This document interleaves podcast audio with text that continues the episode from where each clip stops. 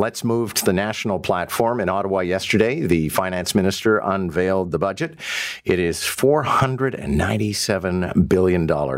And I wouldn't say it's full of pork, but it's full of a lot of well meaning intentions. Um, Thomas Mulcair is going to join us in a second to help us interpret exactly what the finance minister and this government are doing. But first, Jagmeet Singh. Uh, he's in the catbird seat, but he's already signaled, yeah, the NDP is going to vote for it. We push for concrete things to help people right now, and we're going to continue to push for longer term solutions, how we can tackle greedflation, how we can make sure food is affordable in our country. These are things that are long term, and we're going to continue to work on. But right now, people need some relief. People need more money in their pocket. And we've achieved that with the dental care program and with this um, doubling of the GST rebate, which is now being called the grocery rebate. That's real support for people who've been saying we need some concrete steps. Meanwhile, Pierre Poilievre, leader of the Conservatives and leader of the opposition, says he won't vote for it. All that they have delivered is more debt, more inflation, and more costs on the on the backs of the hardworking and beleaguered people of this country, and that is why Conservatives are proud to announce we will be voting against this inflationary standard. All right. So he also uh, came up. I'm sure he didn't come up with it. Everyone's got a clever phrase these days. I think it started with the O.J. Simpson trial. If it doesn't fit, you must acquit. And in the case of Poilievre, he was talking about uh, this. He wants a budget that is for the have-nots, not have yachts. Clever. Thomas Mulcair joins us, former leader of the opposition, so he knows a thing or two about how things work in Ottawa. Nice to have you again, sir. Good to be with you, John. Okay, so uh, I'll let you take this anywhere uh, because there's just so much to this budget. It's there's normally a budget comes out and they call it like the working forward together forever budget. Uh, in this case, it's just sort of here's a bunch of stuff. Fair enough. And a lot of this came out of focus groups. So, so you want to make sure that you can recharge all of your electronics with the same plug. Great. So we'll put that in the budget, huh? But there, then there's a whole litany of those types of things. But again, they're just answering what they've picked up in surveys and in focus groups overall, this is the all in classic Justin Trudeau type of move. He always doubles down. So in the fall, they were sort of toying with, well, maybe we'll steer towards austerity.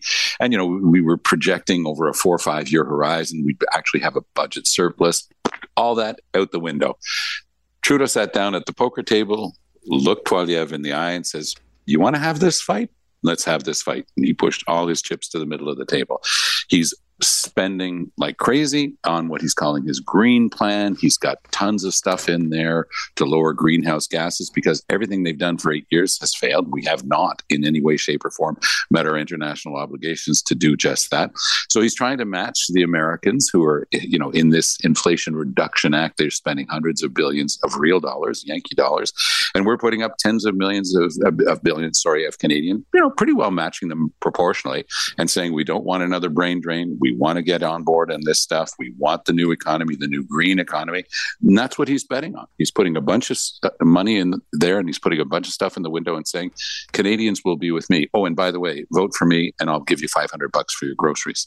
So there's also the expansion of the dental program, which to my eye, and you'd know better than me, eh, has to be one of the most significant new social programs that we've come up with in Canada. I mean, outside of the special stuff during COVID. Yes, and social programs are very hard for new governments to get rid of. So they're the probably the safest way to do something progressive. But I am keeping an eye on the bottom line because what was announced first was a certain number of billions, and now it's almost double that. So how did that happen? If you ask the parliamentary budget officer and other people who look at this stuff, they're saying this is a good idea without a real program. There's no plan here. So it's essentially going to be uh, fingers crossed. Please tell us the truth system. Send us a bill you're going to get your check and we'll hope that it was actually some work that was done on your kids teeth and not some way that you found to get money out of the government. So that's the problem.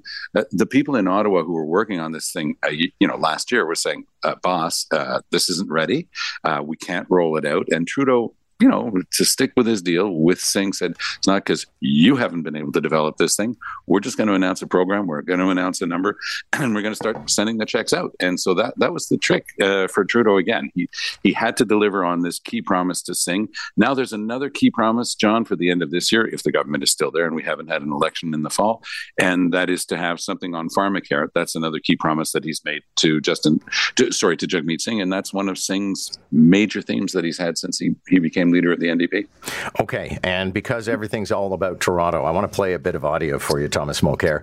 Uh, this is Jon Burnside, who chairs the commission that runs the TTC, the Toronto Transit Commission, and there was nothing in the budget yesterday for Toronto, and he says it's time for the Liberals to pony up. Let's listen. We have 23 Liberal MPs in the city of Toronto, plus two who are Liberals but sitting as independents, and it's about time they got off their hands and started fighting for the city they represent.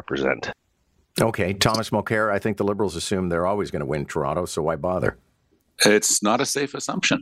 And Poilievre is starting to learn how to talk to various cultural communities and understand their issues and bring issues that are dear to his heart, like getting rid of the carbon tax and explaining to them what that could mean. You you listen as I do sometimes to Sylvain Charlebois, a prophet. Dal yep. talks a lot about agricultural and food issues. He's got a paper out today that's very interesting, and he's saying, look, we have not done a proper accounting of the effect of the carbon tax on food prices in Canada. Now, I've never tagged Sylvain Charlebois as being some uh, right wing uh, loony. He, th- this guy is just looking at this stuff and saying, we haven't had this discussion. We haven't looked at it. So Poilievre is going to keep with his his themes. He's going to listen to Stephen Harper's admonition hey, whatever you do, don't start talking about your policies. They'll just attack you. Keep attacking Trudeau, which is classic what we heard before. I mean, you know, the suspense, John, was almost unbearable. Is Jagmeet Singh going to vote for the budget? Will Pierre Poilievre vote against the budget? I was so relieved when it came out the way it did. I mean, eh, you know, that, that's what Canadians are looking at right now. Is there going to be any relief for us? The 500 buck check, smart politics, but Poilievre is going to keep hitting his themes longer term, vote for us. Life will get better. Things will be less expensive. Thomas Mulcair, always a pleasure. Thank you. Good to talk to you, John. All the best. That's Thomas Mulcair. We've been spoiled this week. Thomas has been on every day. He normally joins us for a regular feature on Monday. We call it Mulcair Monday.